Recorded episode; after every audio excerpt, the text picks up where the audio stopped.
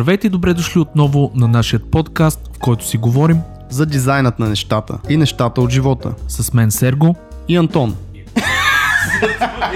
Здравейте и добре дошли отново в дизайнът на нещата. В днешният епизод с Сергей посрещаме първата ни гостенка в подкаста.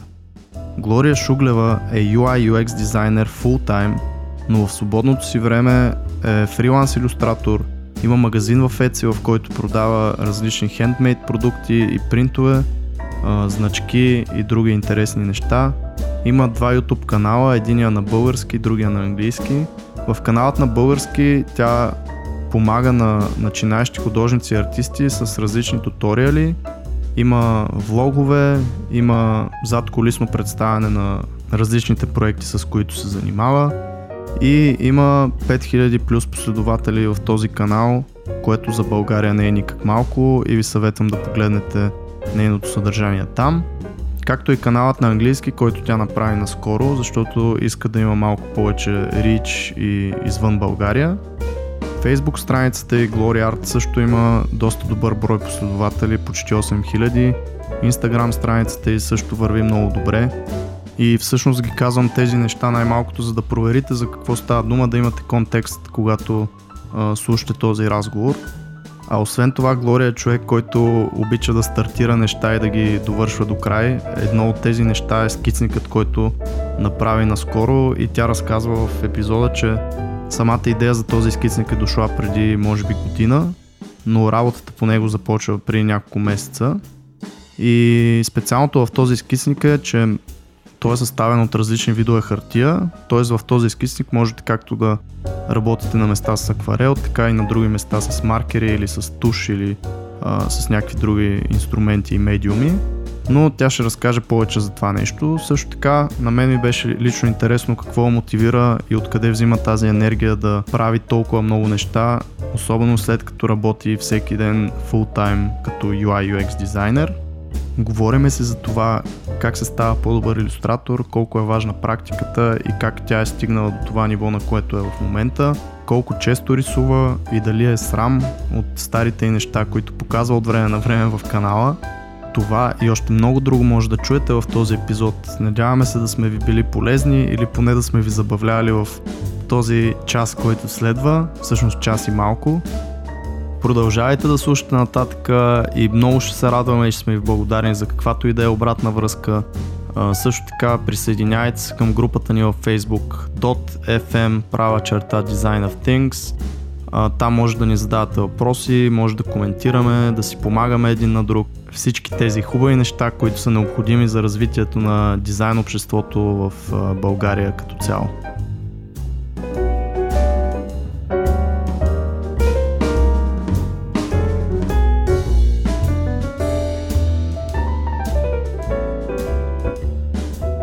Здравей, Сергей! Здрасти, Антоне! Здрасти, здравейте, Глория! Драги слушатели! Здравей, Глория! Здрасти! Трима сме! Силни сме! Да кажем за нашата женска аудитория, че могат да бъдат много щастливи. Това е първият ни гост от женски пол. Казва се Глория Шуглева. Привет, Глория. Небезизвестната Глория Шуглева. Здравейте, драги слушатели, това съм аз, от женски пол.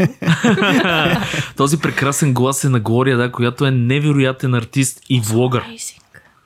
Аз знаеш как бих я описал, като момичето страничен проект. Момичето страничен проект. Да. Сайд хъсъл. Абсолютно. Нека да започнем тогава, това е много готино, с какви странични проекти също правиш. Аз знам, че сега наскоро направи един много готин скетчбук и май вече е факт, нали така? Факт е. Даже оня ден си го изкарах от колата и си ги пренесох. Абсолютно всичките. Колко бройки бях? Колко бройки бях? 100 парчета. Това тежи според мен. Еми, тежът беше на 3-4 пъти, трябваше да ги качвам, но най-сетне ги взех с 2-3 седмици закъснение от печатницата. Какво представлява този скетчбук? Ами, представлява скицник, в който има 3 вида хартия, така че с твърди корици, с ластик, с форзац, с какво ли не. Така има 3 вида хартия вътре, така че можеш да използваш различни материали в него. И примерно има за копик маркери, за мастило, за акрил и гуаш, Wow. И акварел, и има и за графит и всякакви такива цветни моливи. Абе, мега яко, ако много пътуваш или примерно искаш да имаш едно място, къде да събереш всичките неща, защото имаш много материали. Да, аз между другото няма забравя едно време, като рисувах. Това беше при много години, когато трябваше да тръгваме така, дето викаш ти, нали, за пример за море или за някъде, и точно това ми беше най-големият проблем.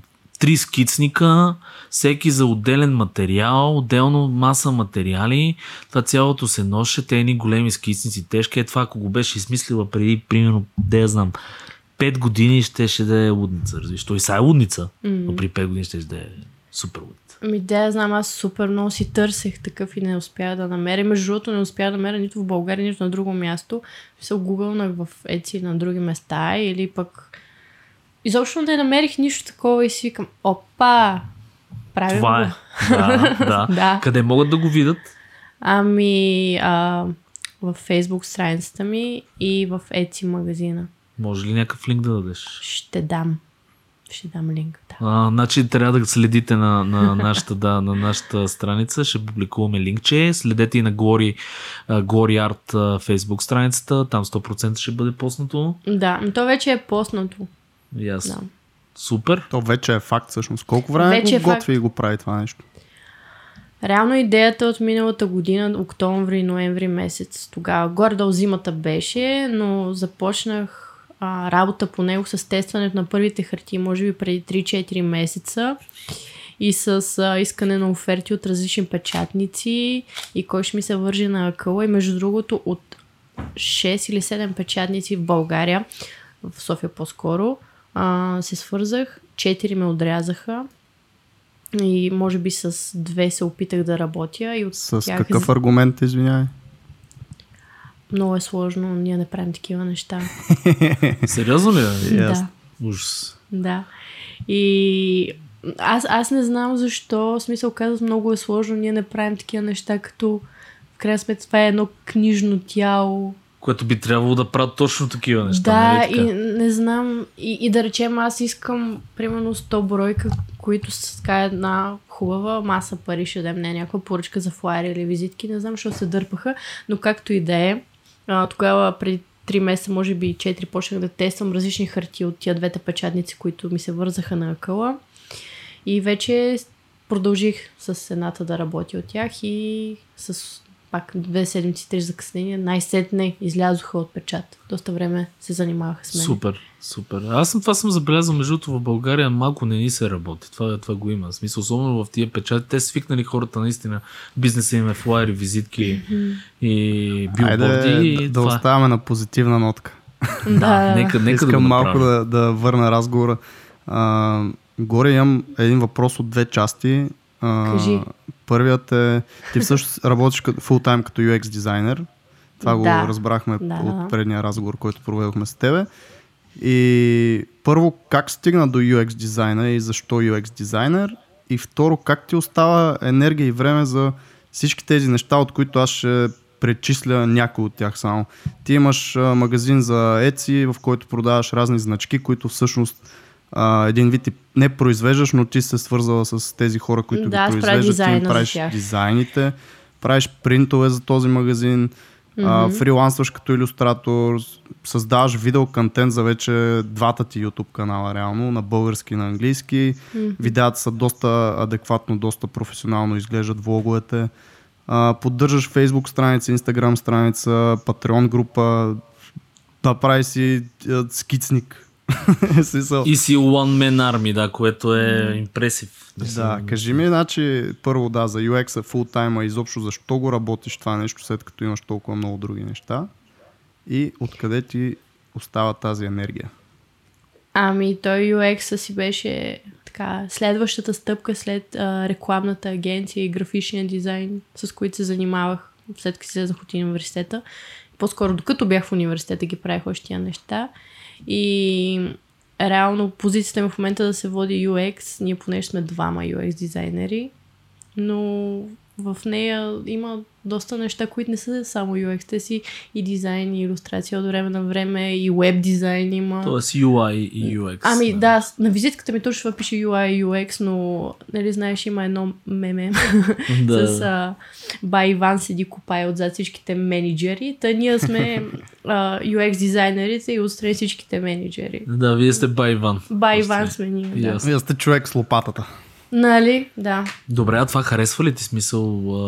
Харесва ли ти като работа? Харесва ли ти като изобщо сфера, в която да се развиеш? Как го чувстваш това с UX? Или просто е някакво временно такова по течението?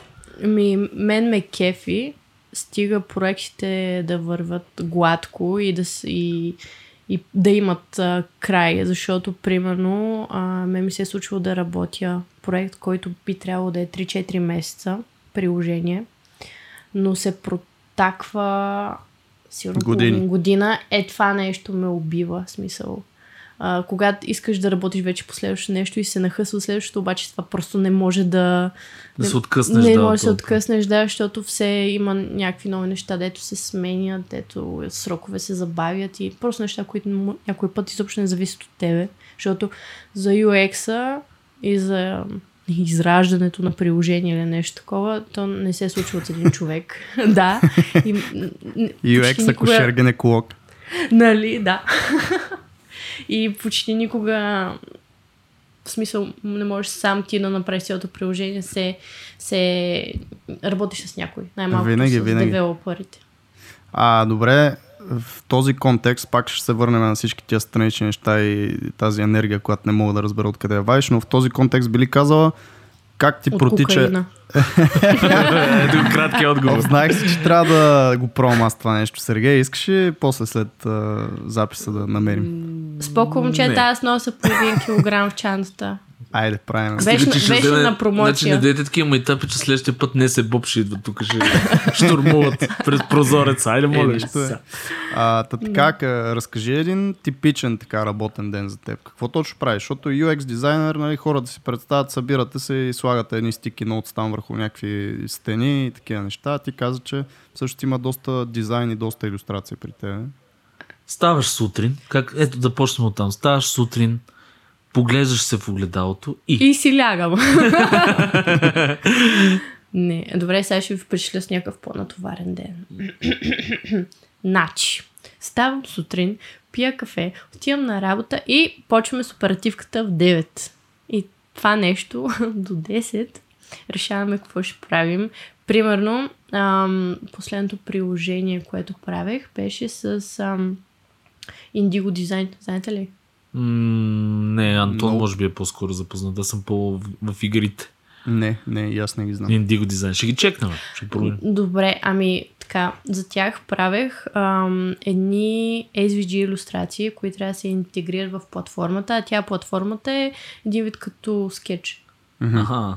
За билдване на апове.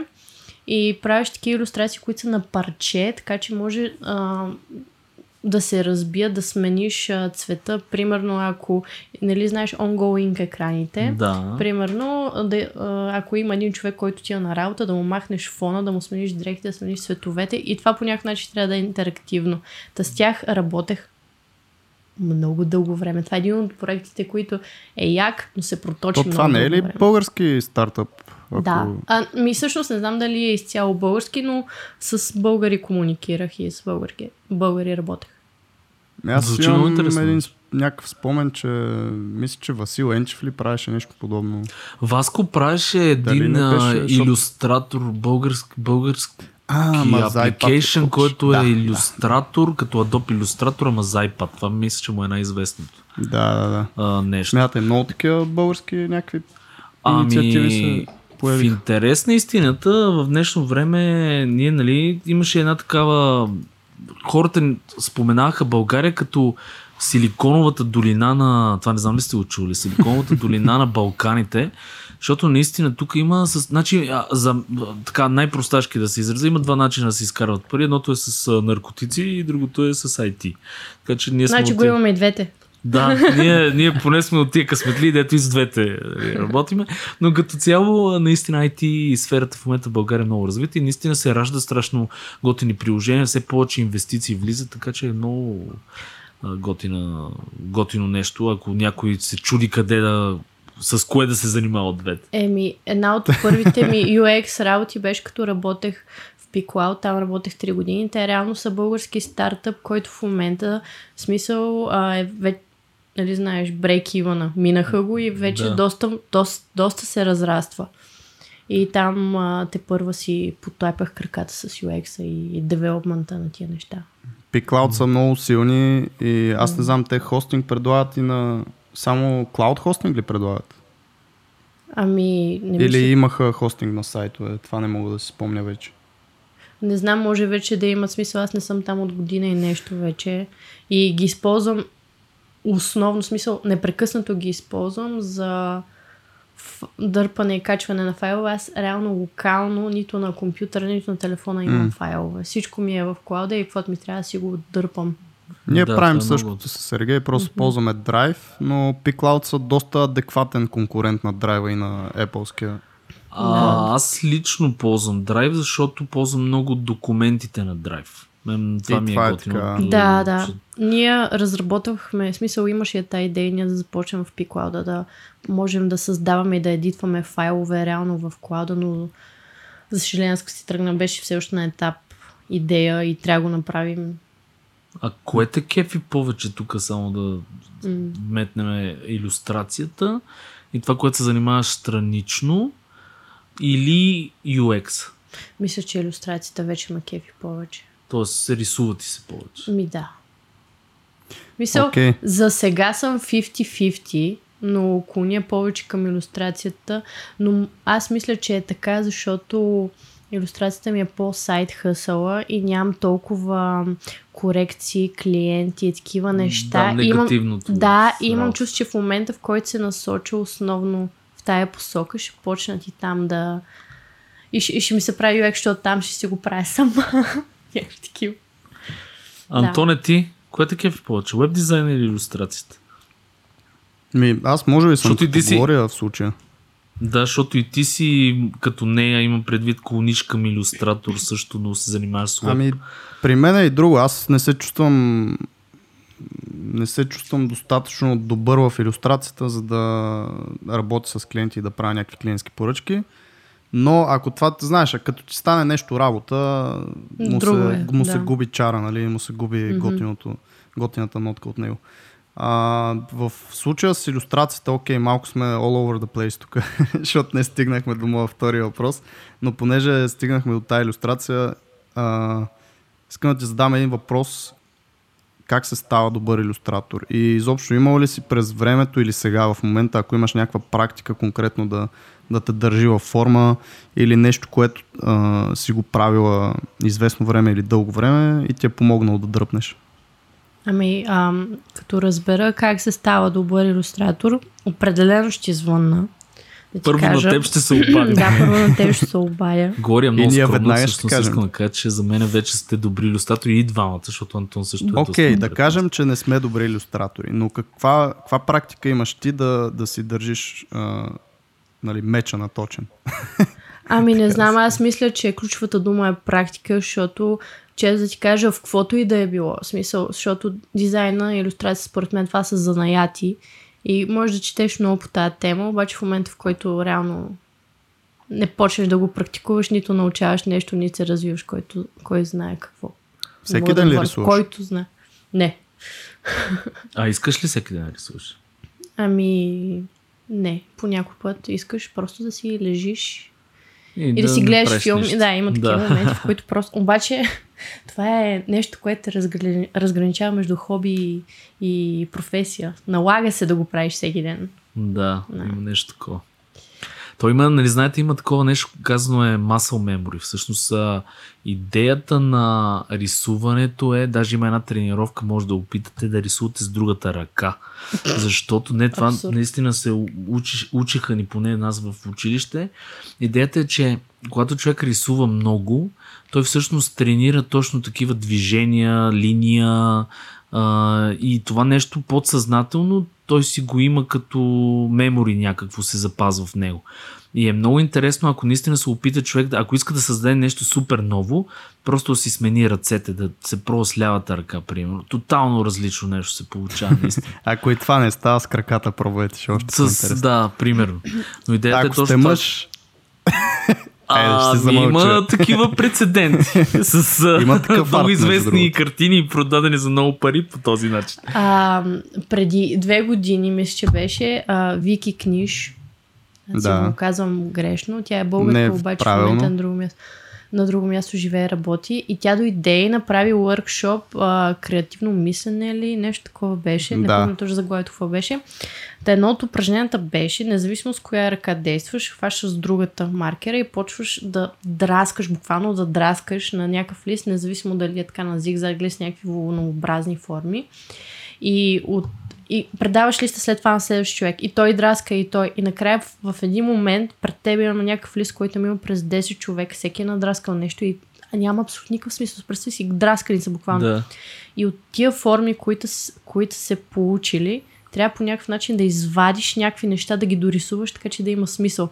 Няма да си представя колко много риби се получиха. Всеки рисува риби, да. Всеки запълва нещото и прави риба. Обаче по едно време много, много странни, много такива сюрреалистични неща се бяха получили. Това е много готино упражненице и на мен беше интересно, докато го разказваше финалната цел каква е. Като кажа за формите, има и други такива. Има примерно с молив да го настържиш и просто да си направиш петната с пръст, някакви петна такива рандом и оттам да вадиш някакви форми. Но това са интересни упражнения. А Виктория Книш, между другото, тя е много готина и наистина не е в България, но ако случайно стигнем до нея, ще стане и с нея интересен между разговор, другото, вие знаете ли, че аз понеже следя в Инстаграм и наскоро видях някакво стори с българска тематика, може би в момента е в София или в България. Така че пишете. Може да я пингнем. Да. Да. Може наистина. А като каза Антон, това с петната, аз веднага се сещам за твоята корица за скетчбук. Ти беше споменала в предишния ни разговор, че търсила си много как да направиш корицата, така че да покажеш, нали, това, че може да си използват няколко материала. И ти беше споменала точно това, че си експериментирала с много петна. Би ли разказвала нещо повече за това, как точно направи корицата на скетчбук? Ами, нали, цялата идея на този скицинг беше да се ползва от различни материали. И мен любимото ми е, примерно, че всеки един материал, в зависимост на каква хартия го използваш, прави различни текстури. Примерно, много е яко графит върху много релефна хартия или маркер върху много такава, като цяло мастил върху много гладка. И понеже тогава си взех iPad-а и iPad-а върви с много готини, на Procreate апа използвах много готини четки, има, които имитират много добре подобните материали. И тъй като прецених, че ако нарисувам някаква конкретна рисунка, с времето тя вече няма да ма кефи, защото аз не знам дали вие сте като мен, примерно ако рисуваш нещо и го гледаш, след време почва да се виждат грешките и направо ще извадят очите. Да прецених, че ще е нещо абстрактно, преплетено от всички тия различни материали и петна. И направих сигурно 12 или 16 различни корици и цветни комбинации, от които избрах 4 или 5 и дадох на моите колеги дизайнери да си кажат мнението, защото и всичките 4-5 примерно ми харесваха и не можех да избера от тях. А между другото и хората от Instagram направих волт, ляво или дясно, смисъл тази или тази корица и така също още пресях дизайни. Доста готино, че си включила между другото и смисъл твоята, как се води аудитория. Колективния разум на Глория. Да. То в крайна сметка и за тях, не само за мен. Те 100 бройки, за мен са поне 3, ама останалите. Това в гейм, между другото в гейминга, не знам при вас дали го има в web и в application дизайна, но... Казва се AB тестинг. Yes! Точно това искам да кажа. Как се четете мислите? Супер, готино. Това е да си прилагаш UX в илюстрацията. Да. Имаме един въпрос, между другото, само да го спомена, понеже си имаме група, както знаете, която се казва DOT, права черта, поради някаква причина дизайнът на нещата или Design of Things. И Росен Стефанов ни е писал там да ти зададем следния въпрос. Любимият ми въпрос към всеки творец: как се справя в момента на творческа криза и депресия? Какво ще кажеш ти? Кокаин. Да, вече. Точно така. Само това. Еми, може би малко свеж въздух и почивка и трезво мислене. Или в крайна сметка говориш с някой колега. Филми. Да, Netflix помага ли? Не, според мен много трябва да говориш с... не знам вие дали имате ментор или някакъв човек във вашия бранш, на който се възхищавате. Примерно аз имам хора, които веднага като имам някакъв въпрос, веднага ще ми отговорят. Това е когато зациклиш. Когато си в някаква... То не е само зациклянето, не е творческата депресия. По-скоро, примерно, някакво емоционален срив, такъв, който не ти се прави нищо, или пък си се разочаровала от някаква работа и не искаш да я работиш. Казаш, сега, примерно, не постигнах резултат и не искам да правя това повече. Е, тогава как стоиш обратно в трака? Еми, почиваш си малко и пак почваш да копаеш. Лопатата, да.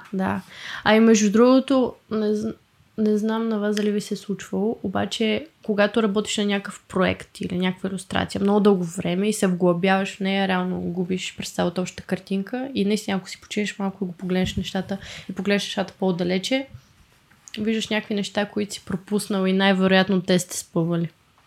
Има го това. И не ти се получат ли пък нови идеи получаваш, знам ли? Но ти каза нещо много готино — природа. Смисъл, предполагам, че понеже ние сме зачеквали доста тази тема в подкаста, за това как да излезеш наистина, да се инспирираш от природата. Ти обичаш ли да пътуваш, обичаш ли да правиш някакви такива неща, да ходиш, да примерно стреляш диви патици с лък, да кажем? Значи, много обичам да пристигам, самия път не макеви. Пътуването, точно. Много обичам да пристигам на различни места. Стрелял съм с лък, не по патица, а по един дънер. Не се вдъхнових много за UX. С прашка не си ли стреляла като малко? Да. Стрелях от такава хендмейд прашка от медицински материали. Стига.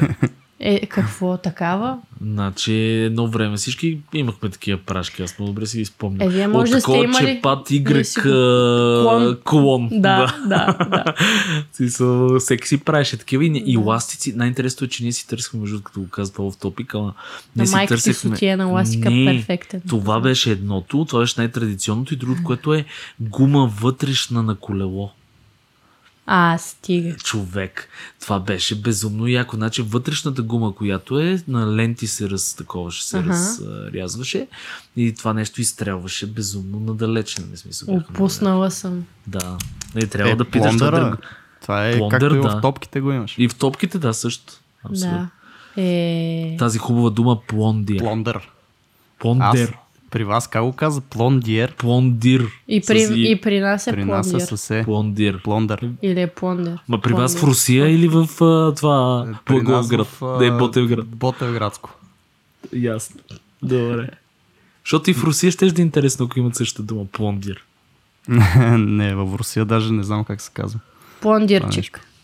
Да, най-вероятно е това.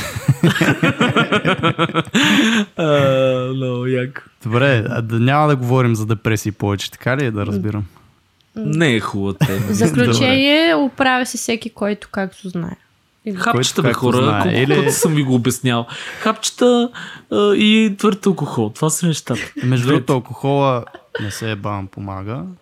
И другото е това, което ти каза за самите проекти, да го погледнеш малко по-отстрани или да му дадеш малко време. Абсолютно също и за някакви черни дупки в живота, т.е. дай малко време да се подепресираш там ден-два и го погледни малко по-отгоре и нещата изглеждат съвсем не така, както си ги представил. Добре, да. А ходиш ли на фитнес, Глория? Да. Защото сега видя какво правим, нали? Да. Откъде ти остава време за фитнес? Какви са тия работи? Не мога да разбера. Ти имаш някакъв ден, който не е 24 часа според мен. Нали, аз съм като Бионсе, моя ден е по 48 часа. Или си се клонирала, има няколко такива като тебе и просто ги разпращаш. 2-3 Глори. Кажи, откъде имаш тая енергия? Какво правиш сега? Защо правиш 16 неща? Ето сега не може цял ден да си пред компютъра, пред таблета и... Може. Добре, да го формулирам така. Да. Какво те кара да правиш всички тези твои начинания, задачи, влоговете също, контента за YouTube?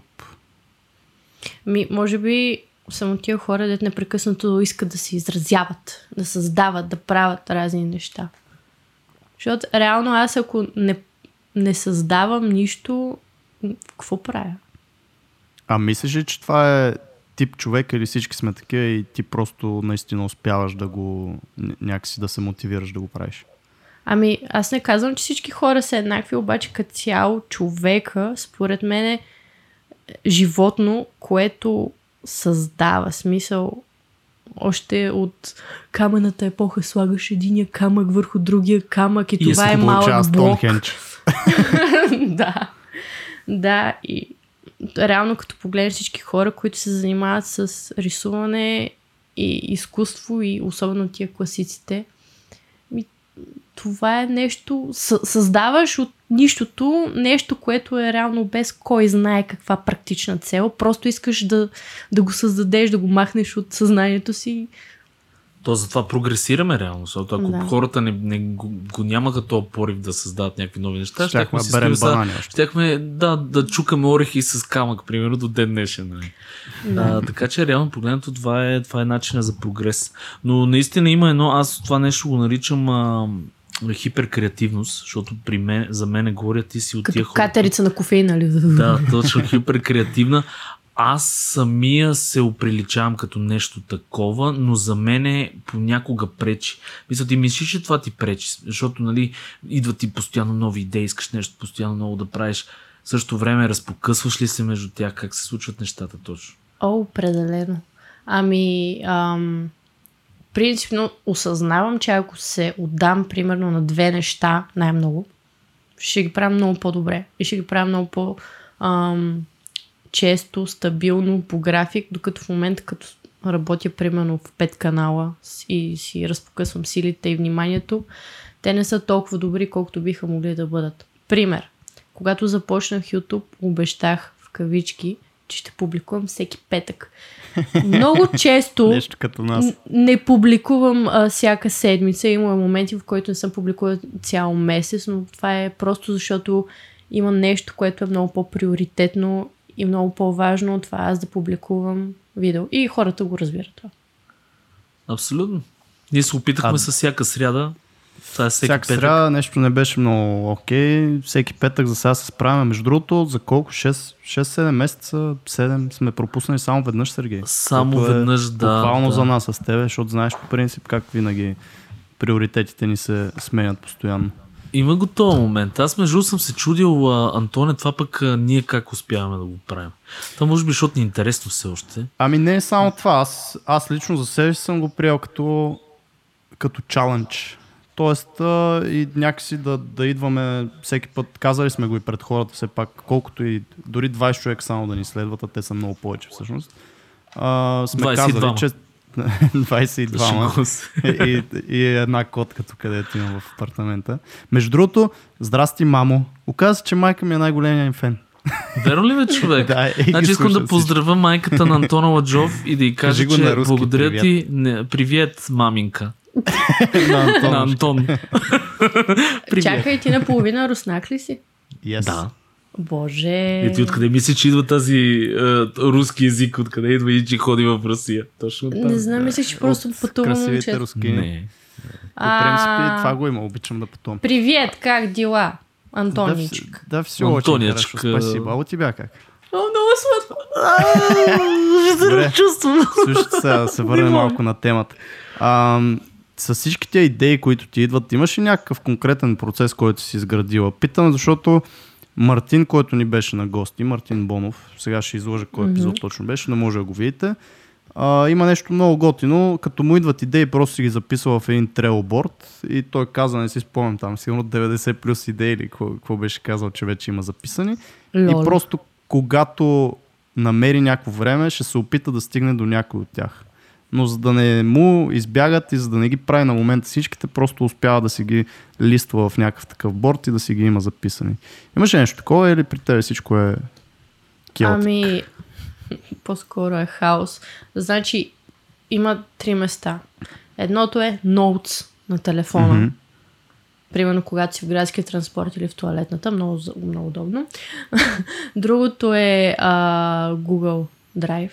Mm-hmm. Сега от пикла ще се разсърдат, ама там супер удобно с тия документи, екселски таблици. Да. И трето е, имам един супер изстрадал от живота, много малък скицник, в който в него няма толкова рисунки, колкото драсканици, записки и всякакви такива неща.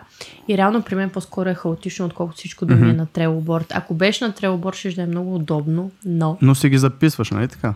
Да, определено си ги записвам, защото много често ми се е случвало, примерно, някаква супер яка идея да имам.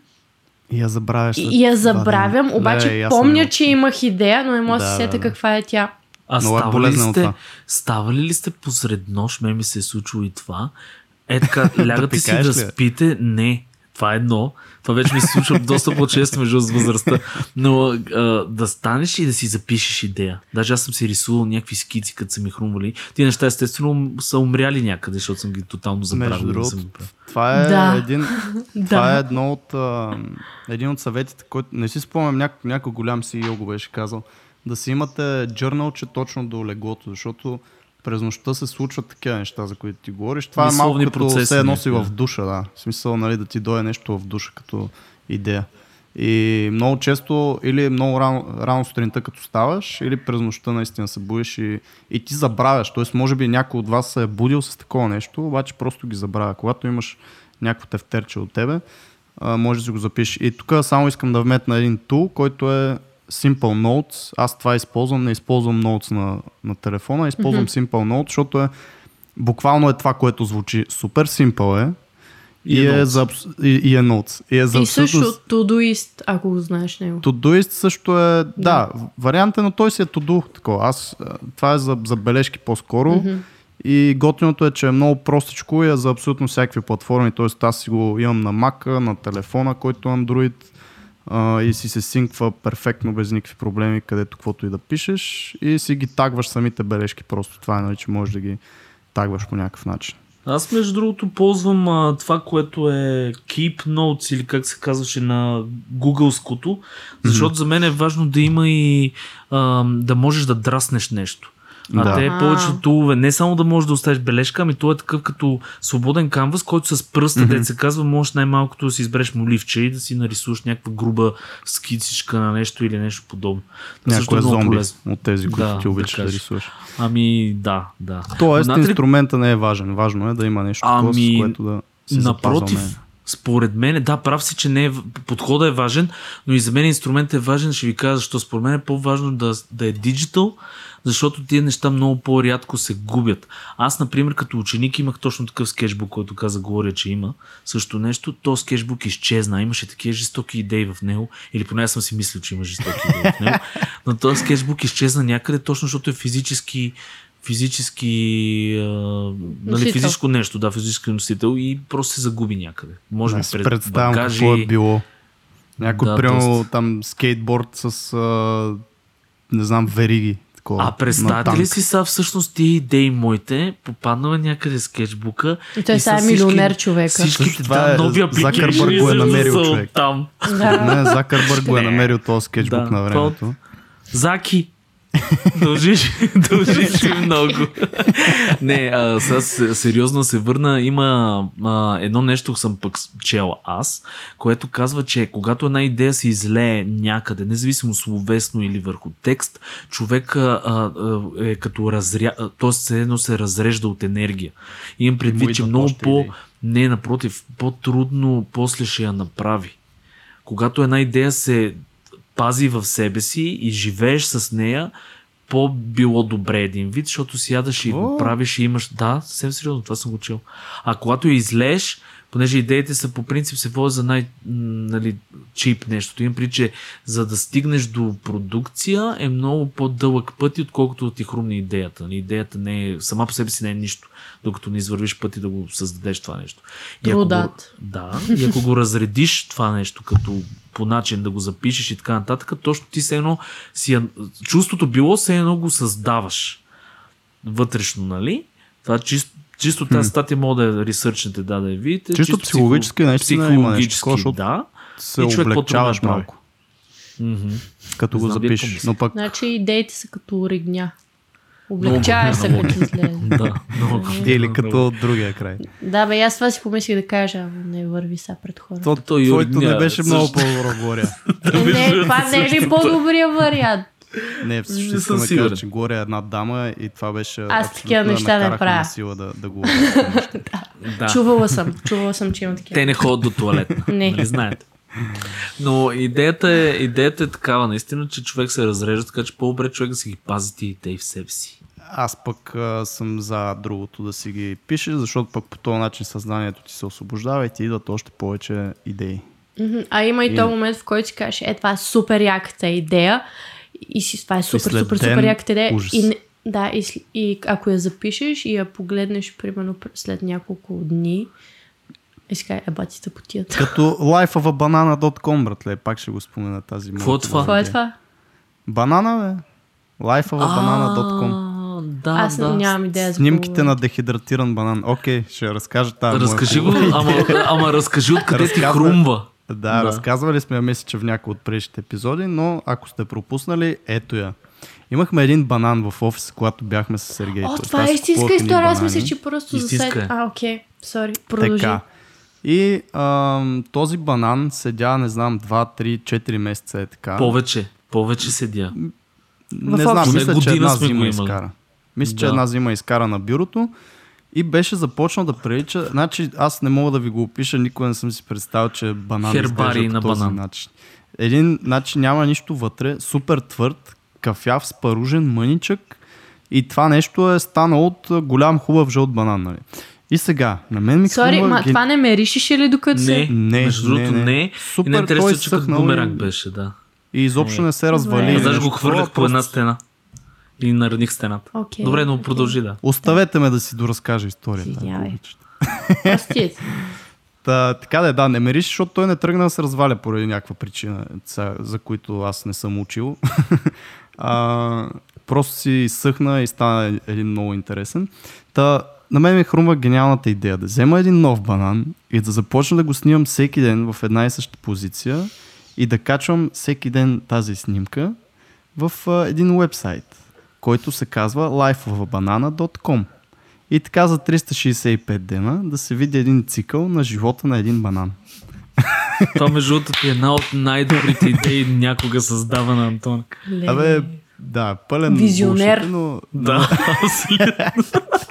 Бях в периода, в който просто търсех с какво се занимавам да ми е по-интересно и това е едно. Аз ще направя твоя конкурентен сайт lifeofthegrozde.com и който ще върви към следващия сайт lifeoftherakia.com. Ама виж как можеш да го скелнеш това нещо. Ти сама си намираш тук в момента, че тази идея е наистина много добра и може да се скелва.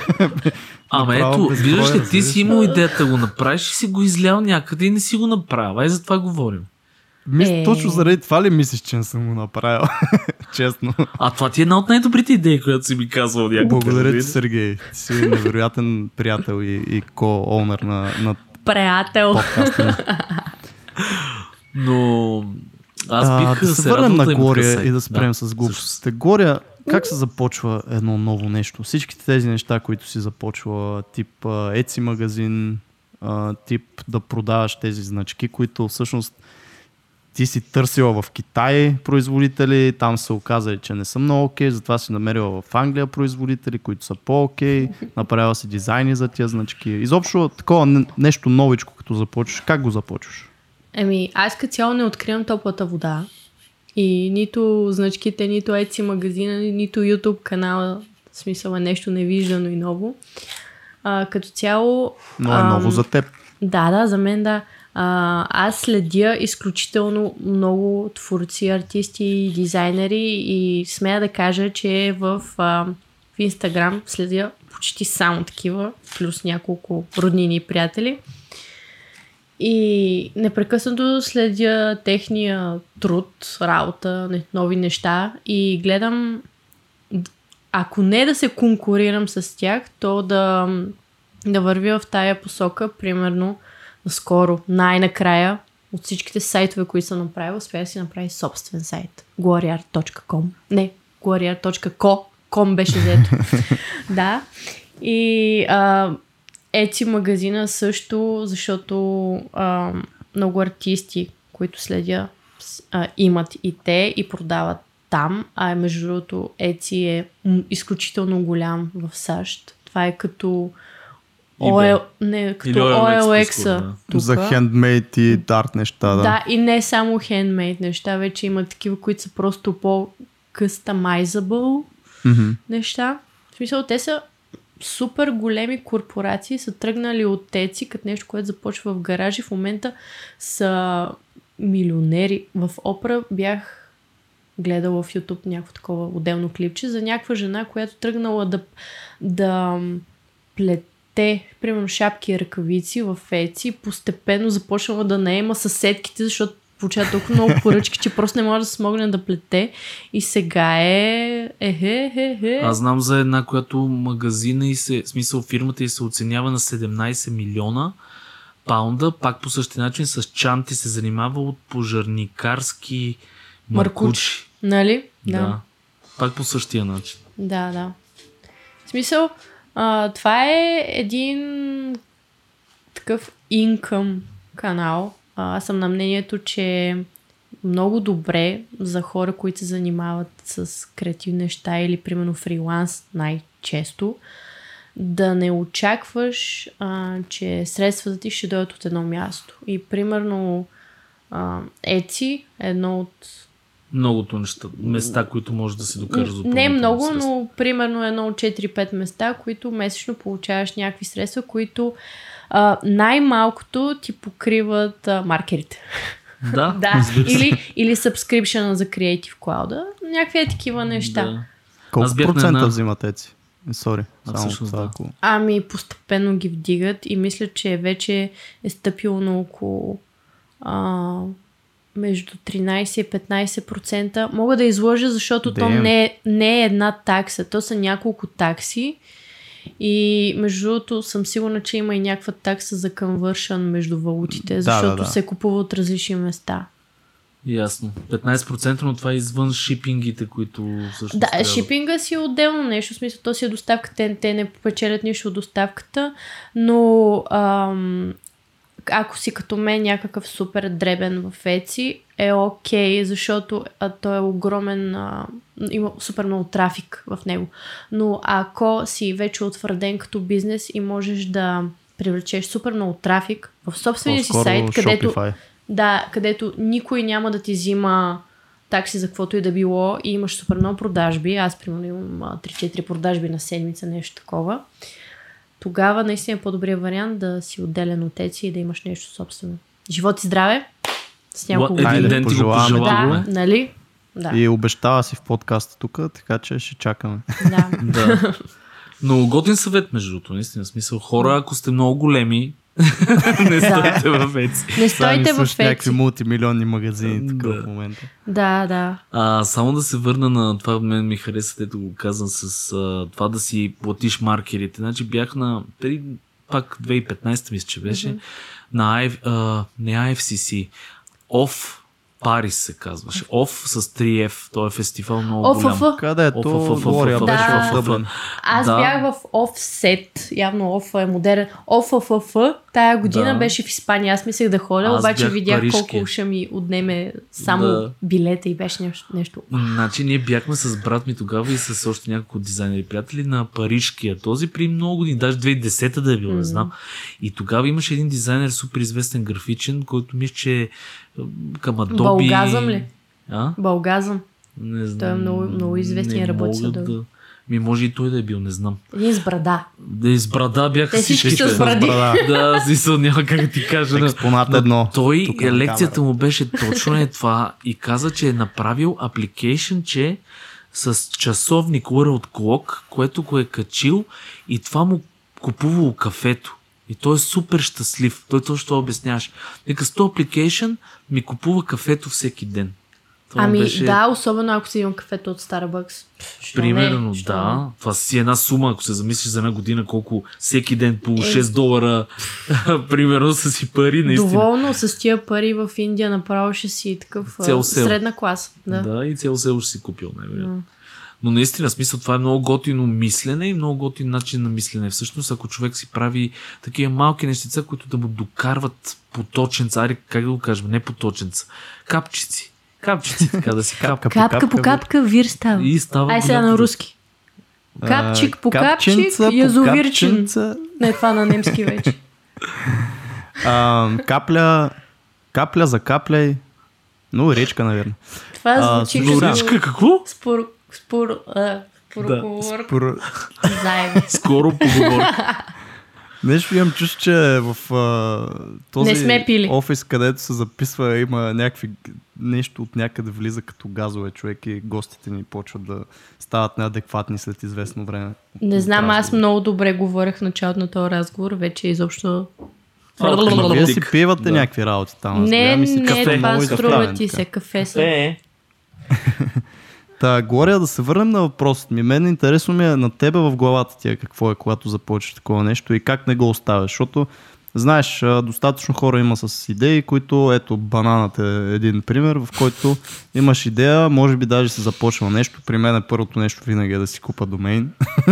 Имам такива доста хубав набор от домейни за разни неща. И поне 3. Случайно да имаш GloryArt.com. Той е. После ще се договорим след това. И как изобщо ти каза от Инстаграм, че се мотивираш малко или много? Това ли те държи на ръба на тия неща да ги правиш или нещо друго те бута в ежедневието да стигаш до това нещо? Не знам, аз мисля, че това, което най-много ме мотивира е това чувство, като имаш някаква идея, да я видиш готова. В смисъл, това е като някакъв наркотик. Аз няма да забравя първия път, като бях стажанка, работехме в рекламната агенция за магазини Мания. Сеща ли се? Yep. И тогава за пръв път бях направила флаер. И в момента, в който донесоха напечатаните флаери в офиса и аз бях някакво такова. Това чувство, че ти си направил нещо и целият ти труд и в момента го държиш в ръцете си. И си го пипнал, да, това е. Да, аз смисъл поснах сълза, когато взех първия скисник. Право така го държа най-сетне. Много готино. Да, и това чувство, примерно, винаги като си работил по някакъв проект и като го лаунчнете и като работи. Добре, аз точно това ми е много интересно. Кое се кефиш повече, защото, примерно, аз прях да се кефя на тия дигиталните неща. За мен дигиталното някакси няма същата стойност като нещо, което го пипаш с ръката си, което ти доставя повече удоволствие да публикуваш апликейшън, който си завършила, или да хванеш скицника с ръката си и да го усетиш. Много се кефя на дигитални продукти, които реално бих използвал, защото ми се е случвало, примерно, да правя нещо, което никога не бих използвал. Примерно, в момента работим на уиджет, който следи футболни резултати. Ами аз точно не гледам футбол, си мисъл. След като го завършим, няма да го ползвам. Но, примерно, нещата с илюстрациите, които са за Indigo Design. Това би ползвала. Това със сигурност би го ползвала. И това е супер яко. Но, нали знаеш, според мен в тая дигитална култура, сфера, живот, където всичко ти е онлайн и хората качели имат някаква носталгия към старото, към хартията, офлайн нещата, като например, защо мислиш, че сега всички кафета са дърво, желязо, корк, много растения. Принципно сме уж толкова модерни и всичко е дигитално. Като реално хората вътрешно в себе си, според мен, искат да им е едно такова кози филинг и да си вкъщи, да им е удобно и едва ли не да пуках камината до тях. И скисника винаги, според мен, винаги ще има чар, точно както, независимо всичките киндали, една книга, винаги ще си бъде една книга в ръцете ти. Ние точно това в предишния епизод, също не по-предишния епизод с Стопан. Той донесе един от неговите... То всъщност какво се води? Празна книга, той така го нарече май. Не, аз мисля, че неговото е скисник, аз го разгледах. Да, но той го нарече празно книжно тяло. Той ги нарича тефтери, защото предназначението според него е записане, но ти можеш наистина да се рисуваш. Но мисълта ми е, че това нещо толкова красиво изделие. Да, аз ги видях. Това е просто наистина човек трябва да си го сложи на рафта. В смисъл, толкова готино изглеждаш. Аз между другото се чудя. Мен би ми било жал, честно да пиша в него. Драскаш това. Да. Аз не бих никога такова нещо не би го причинил на тефтер. Някакъв недостоен да пишеш. По-специалните неща. Тоест да си подбираш малко идеите и изобщо какво искаш да запишеш и просто да си филтрираш готините неща и нещата, които искаш да останат. Може би ако си някакъв поет и да него напишеш най-добрите си стихове. Да, бе, ама аз не знам вие как пишете, но аз примерно пиша страшно... Аз не драскам. Примерно винаги съм писал, никой не мога да напиша едно изречение, без да го отдрасна 5 пъти, да поправя 5 думи в него и то става една мазъл на листа. Нали. Това си представете върху този красив тефтер. Какво ще бъде, нали? В смисъл зачертаване, подчертаване и така нататък. Затова хвърчащи листове от принтера за тебе. Точно така, аз така и правя. И аз крадях от него листове, като бях на Фейнов. То ми крадеше листовете, така че да, абсолютно. Горе, искаш ли да ни споделиш някоя кофти идея, която си имала? Само аз се изложих в този випуск. Чакай малко. Трябва да помисля. Имало ли си всъщност кофти идеи? Нещо, което да знаеш, че е гадно и... Не гадно, ама че е лоша идея всъщност. Да, да чуем. Значи, преди колко... Ма то няма нищо общо с дизайн, има общо няма с видеа. Значение. Преди не знам колко години, сигурно 6, имаше един ап, който се казваше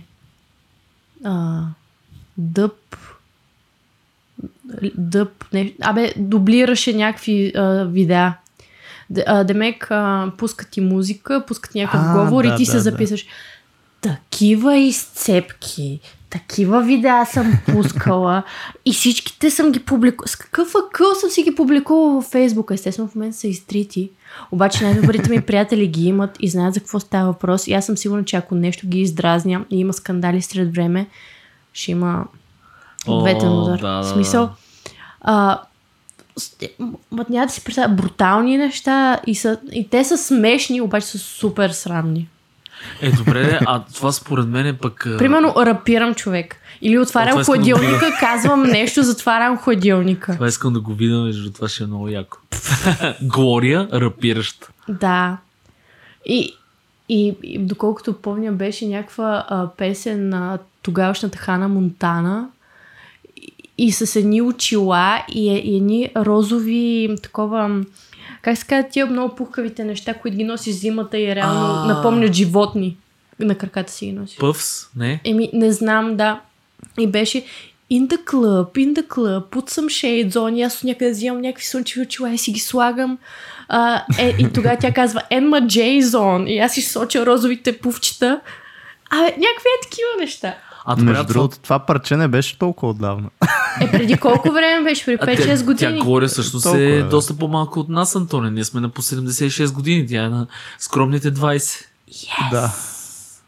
Но друго искам да кажа. Това според мен не ти ли е помогнало пък да правиш сега тия готини видеа? Защото съм много свежи. Защото ме е минал срама ли? Ами не, всъщност ти... Да, в смисъл ти си експериментирала с някакви неща и в един момент си направила нещо, което е сериозно като канала GloryArt в момента. Не, което... Пак има така забавен елемент, защото иначе, примерно, ако бях аз, ще да е такова едно монотонно разказване на неща. Както ни е подкаст. Ужас. Здравейте, сега рисувате тази глава по този начин. Кръгче, учички. Ти да не си отива на Google, като кликнеш. Това ще да кажа. Да, ето чете разни текстове. Иллюминат има 9 букви. 9 букви се състои в думата, но ако я повторите 3 пъти. Аз не мога да повярвам, че съм най-сериозният човек в този разговор. Глория, което е любимото видео, което някога си качва и което все още е качено? Интрото на канала ми, което прецених, че го направя 2 години след като имам канал. То е точно 60 секунди и обяснява GloryArt 60 секунди. И е много такова динамично, защото нали трябва да си разкажеш живота и цялата идея в 60 секунди. Има много гифчета и мемета. Как ти хрумна 60 секунди? Защо 60 секунди? Защо не е 3 минути, примерно, или да знам? Защото аз имам много, много кратък attention span. Okay, и преценявам, че ако аз много, в смисъл, много лесно губа внимание и интерес, днешната младеж е по 3. Всички сме така. Да, и 60 секунди някакси ми звучеш много добре. Много добре да е. Една минута, 60 секунди. Ето. А има и такъв филм да изчезне за 60 секунди. Много стар. Много от твоето време, Сергей. 1876-та Маклауд. Точно така, да. Антония, ти? Няма ли напрешено видео? Абе как? Чакай малко са тук за лайв стримни от фитнеса. Да, 60 секунди. Какво ще покажа от 60 секунди? Замисля ли си? Преднишница. Ляв бицепс, десен бицепс. Ляв трицепс, ляв десен трицепс. Абе, сеща се на къде бия. И така. Отгоре до долу. То няма стигне за по-важните части. 60 секунди. А какво мислиш за видеото, което качи с старите ти рисунки? От тях не те ли е срам, като ги показваш? Ами не ме е срам, защото те са супер забавни. Смисъл, на мен ми е забавно да я гледам, защото нали такова, направо ги гледаш и викаш леле, а тогава си мислех, че мога да рисувам. И бях горда с тях, а сега като ги погледна. Ужас. И нямам търпен за следващото видео. Примерно след още 5-6 години ще гледам рисунките, които рисувам сега и ще кажа тогава много се кефех, а сега... А ще направиш ремейк. Нали, знаеш, сега е много модерно. Примерно някой художник тръгва, става известен след 5 години, рисува първо някоя от картините си преди примерно 5 години и показва един вид колко технически се усъвършенства. Не, защото мен малко ме е срам, че предишната ще бъде по-добра. По-добра. Защото честно с ръка на сърцето виждала съм го това before и after, примерно с 10 години разлика. Мен повече ми харесва това, което е било преди 10 години. И малко ме е страх, че примерно ако аз го направя това нещо, ще се получи също. Глория, виждал съм сегашните неща, видях, че старите рисунки няма да се получи същото, повярвай ми. Добре. Но адмирация за това, че изобщо ги показваш публично, защото всички, дето сме почвали да рисуваме, имаме такива стари рисунки, които... Те всичките са от тетрадки в училище. В един тъмен ъгъл и не мисля никога да светне там някаква светлина изобщо. Просто там ще си останат. Не, поне да се посмеят хората, в смисъл. Как си се учила да рисуваш ти? Един ден се събуди. Един ден се събудих и можех. Да, това е. Мисля, че с много гледане на рисунки в интернет. Принципно, имахме часове по рисуване в училище, в там 6-7 клас, обаче те не мисля, че много, много са ме научили какво да рисувам и как да го рисувам. По-скоро даваха ти някаква тема и ти рисуваш и после събират всичките рисунки края на часа. Горче, много хубаво рисуваш. Но може, ходила съм на кръжоци по рисуване в читалището в Кнежа, като бях малко, обаче силно 3-4 месеца и загубих интерес от това, защото не знам, беше много потискащо, много скучно. То си зависи от преподавателя, да. Да, значи най-много се отприщих, примерно когато в 7-ми клас мисля, че бях. И тогава прекараха интернет, тогава имах компютър за пръв път. Между другото, днешната младеж наистина трябва да осъзнае каква привилегия е това да имаш интернет.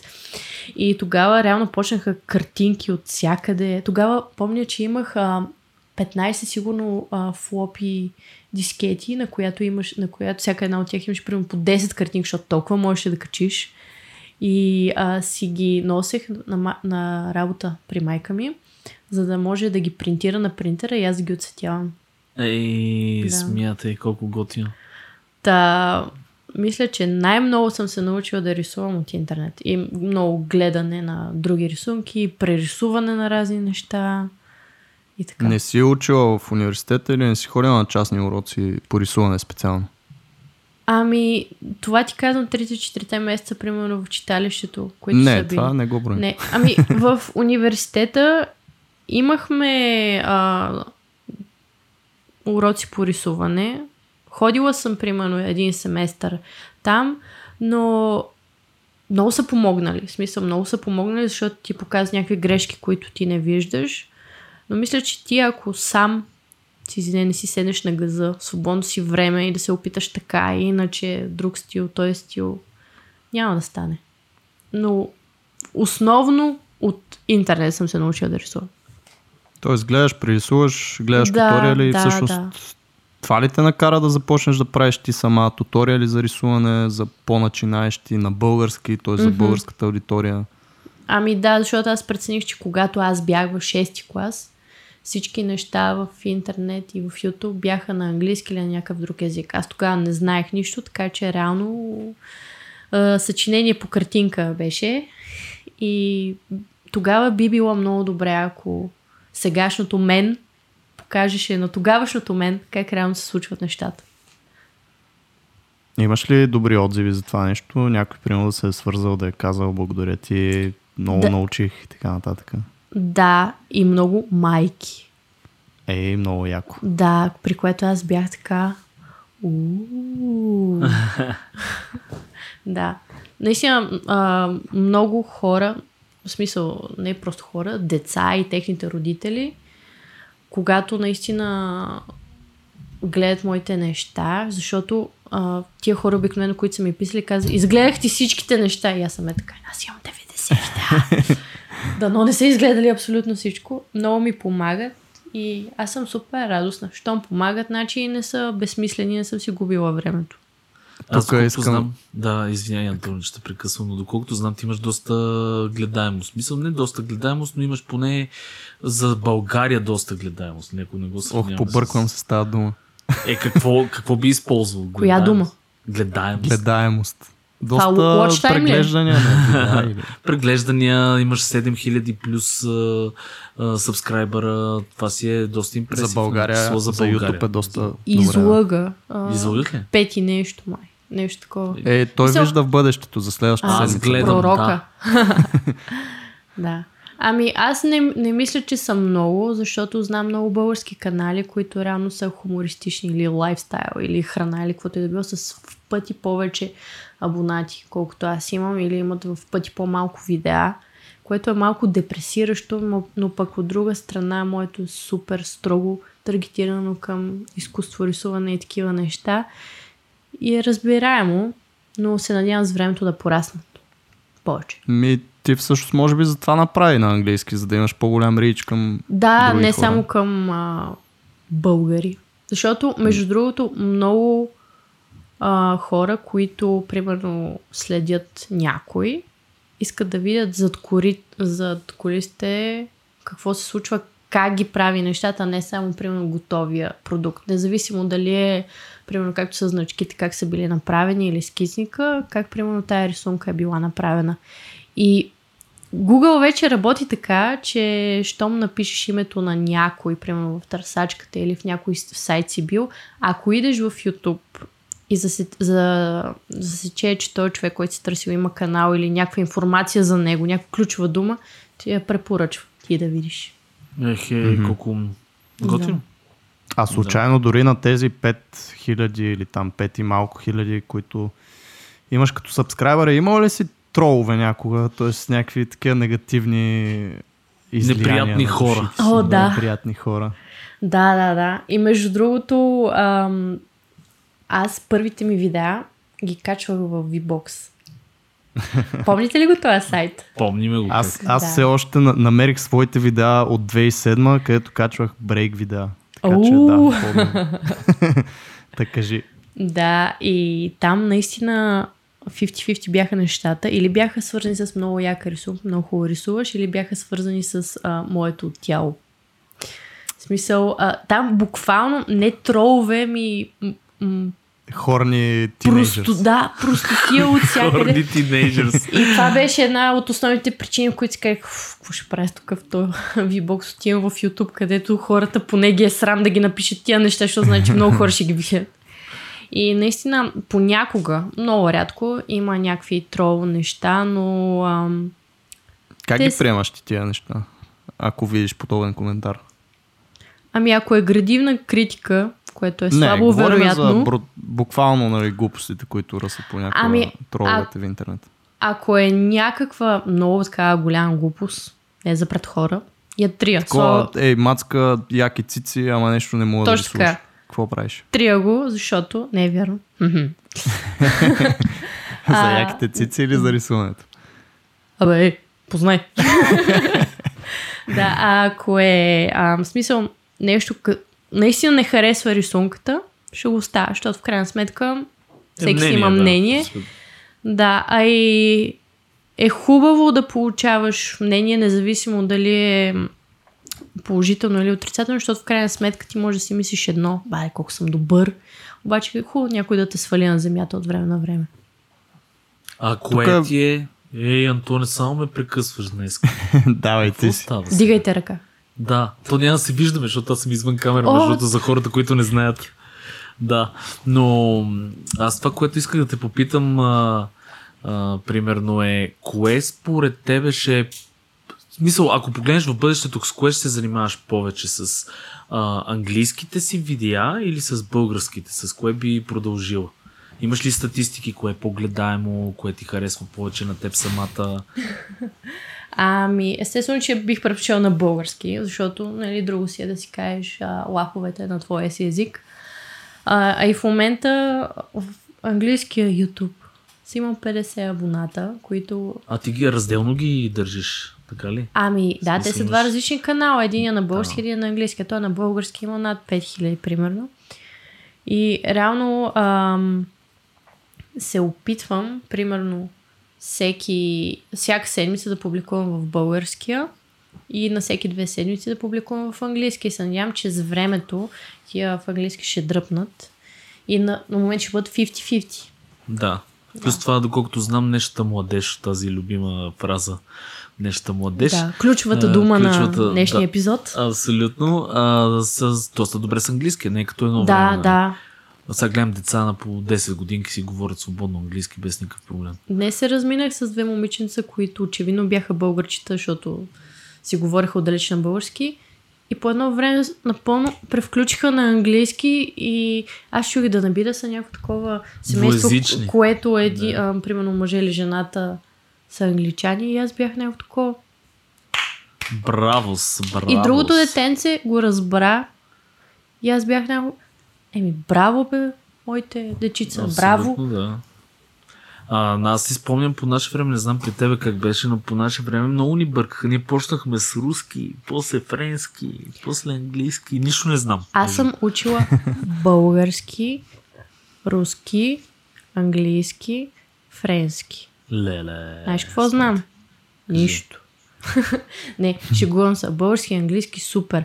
Френския се самоизнасилих. 2 семестъра в университета просто... Кажи нещо на френски. Не може да не си запомнила една дума. Je ne sais pas. Знаеш какво значи? Не. Не знам. Това е първото нещо, което научих на френски и го използвах непрекъснато. Абсолютно. Je ne sais pas, je ne sais pas. Je ne sais pas, да. И руски в гимназията тогава една баба ни преподаваше. Да, то винаги и при нас беше баба. И на нас баба ни преподава. И при нас. Абе, това да не е същата баба. Може би една баба ходи по училищата. И учи руски. Не, може би като тебе се е клонирала просто и на различни места. А само едно си спомням на руски, това е потник. Майка ще кажеш пак, нали? Да, майка. Аз знам тумбачка, спичка, простите, естествено. Как дела? Как ти бе зовут? Как ти бяха? Товарищ капитан. Да. Това е изключително важно. Между другото, ако отиш в Русия, това се оправиш през звука. Да, и между другото, това е един от езиците, както и примерно испанския. Ми е доста лесно да разбирам горе-долу за какво става въпрос, но ми е трудно да говоря. В смисъл. Ако слушаш някой, ще разбереш горе-долу за какво става въпрос. Да, смисъла най-малко. Да. Но да тръгнеш да го говориш, особено сега на дърти години, да учиш език е ужасно. Затова, живот и здраве, моите деца от 2-та година почваш 4 езика. Няма да се занимавам аз. Това е амбициозна майка ще бъдеш. Да. Амбициозна майка. И всички филми детски без субтитри. Точно. Аз между другото така научих малко японски, защото не винаги си намирах, имах аниме период, не винаги си намирах субтитри и щеш. И почваш да разбираш. То всичкото е там е на такова сенсей завършко беше. Не. Сан. На сан, да. Абсолютно. Аз така понаучих немски, като бях малък. Верно ли? Защото по РТЛ или по коя бяха детските тия, дето... Дето бяха прозибен, там РТЛ те бяха няколко канала. Cartoon Network беше на английски тогава, т.е. ти английски можеше да се научи. Антоне, последен въпрос. Последен въпрос към нашия гост. Как последен? Мина ли времето вече? Да, виж колко е приятно на нашите гости. Времето лети и не го усещате. Това е.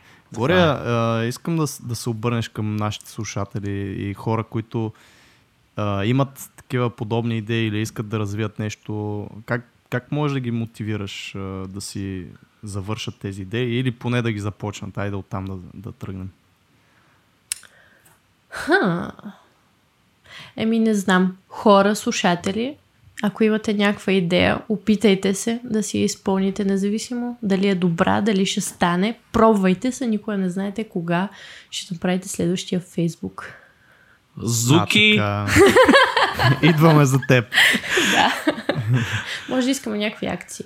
Да, той без това. Колко ти е 1% от Фейсбук?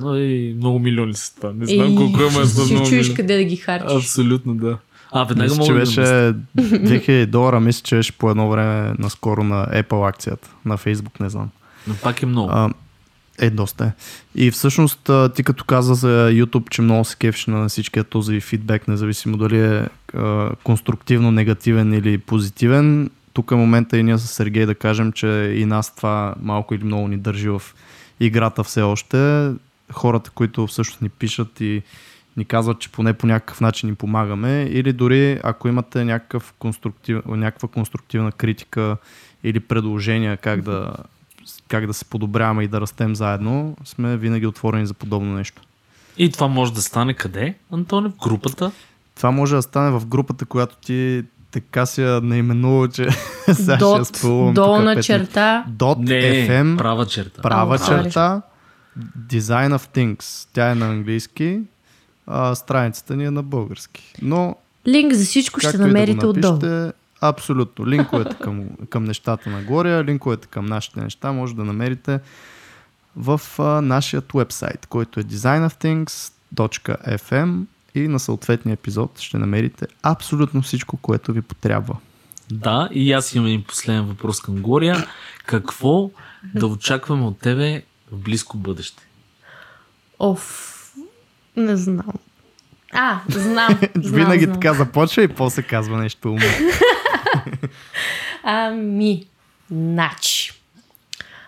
В бъдеще през септември ще се опитам да участвам отново в Comic Con и може би, това е нещо, което си го мисля за в бъдеще, е да направя такъв, примерно както Вики Книш направи workshop, може би и аз да направя някакъв workshop с млади таланти, креативковци в София.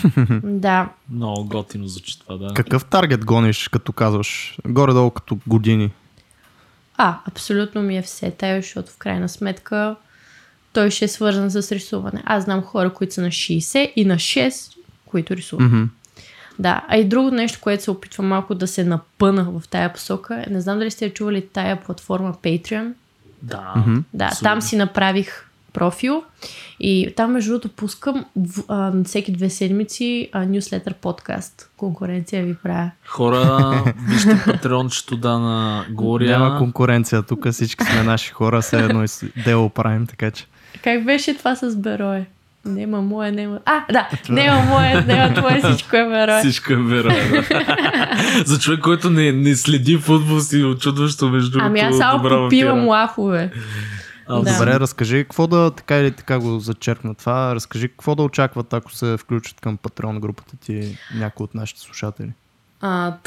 Тъй като Patreon работи на планове, примерно за $1 mm-hmm. ще получите подкаст, който е на всеки 2 седмици и както... Видео или аудио?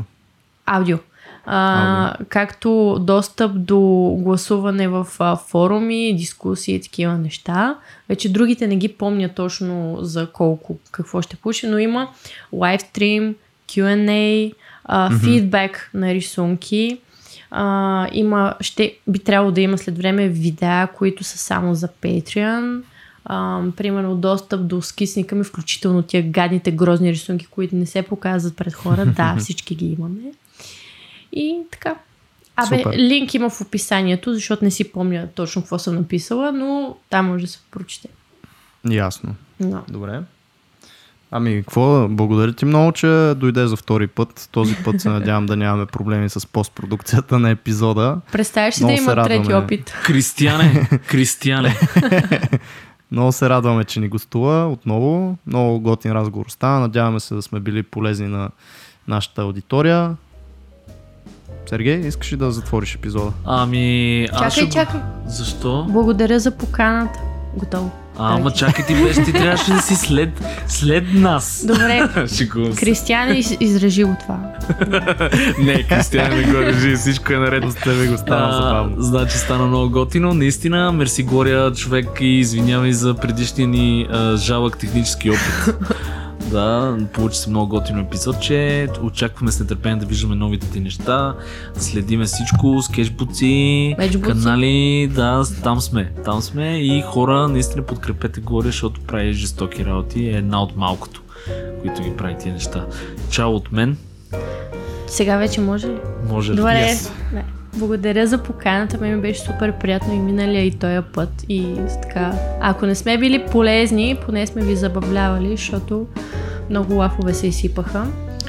Надявам се следващия път вие да ми догостувате на моя подкаст. Задължително. Да. Аз приемам поканата от сега. Той ще е in English. Oh yeah. Вау. Сергей. Не съм сигурен вече. Ще се справя. My English is very good. Very best. Да. Окей, хора, значи приключваме го този епизод. Благодаря ви от мен, че ни слушахте, и чао до другия път. Чао.